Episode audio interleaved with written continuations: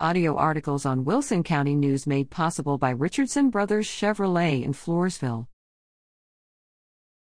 Threat cancels Stockdale Summer School. Threats to student safety are not taken lightly. When Stockdale Independent School District officials heard of a possible threat Monday morning, and with the May 24th school shooting in Uvalde still fresh in everyone's memories, they swiftly canceled summer school and called in law enforcement.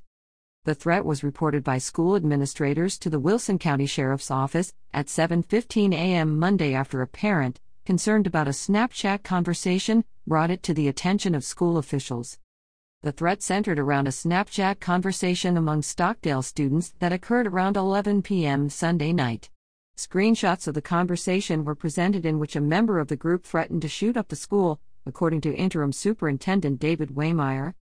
School administrators immediately notified parents through an automatic call out system, canceling all district activities, including summer school, for the day. According to Waymeyer, the canceled school day will have to be made up at a later date.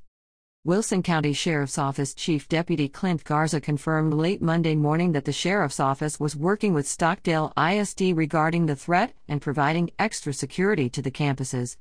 Garza added the threat is very broad and not specific to Stockdale, but we are working it to determine the source. It's not the first time Stockdale ISD has dealt with such a threat. In March 2019, the elementary campus was evacuated and other campuses were locked down when a bomb threat was made. See Bomb Threat Clears Stockdale Campus, March 13, 2019. No bomb was located and no one was injured. What is Snapchat? Snapchat is a multimedia instant messaging app, hugely popular with youth and young adults. One of the principal features of Snapchat is that pictures and messages are usually only available for a short time before they become inaccessible to their recipients. Snapchat also has a group chat feature where chats are automatically deleted after 24 hours.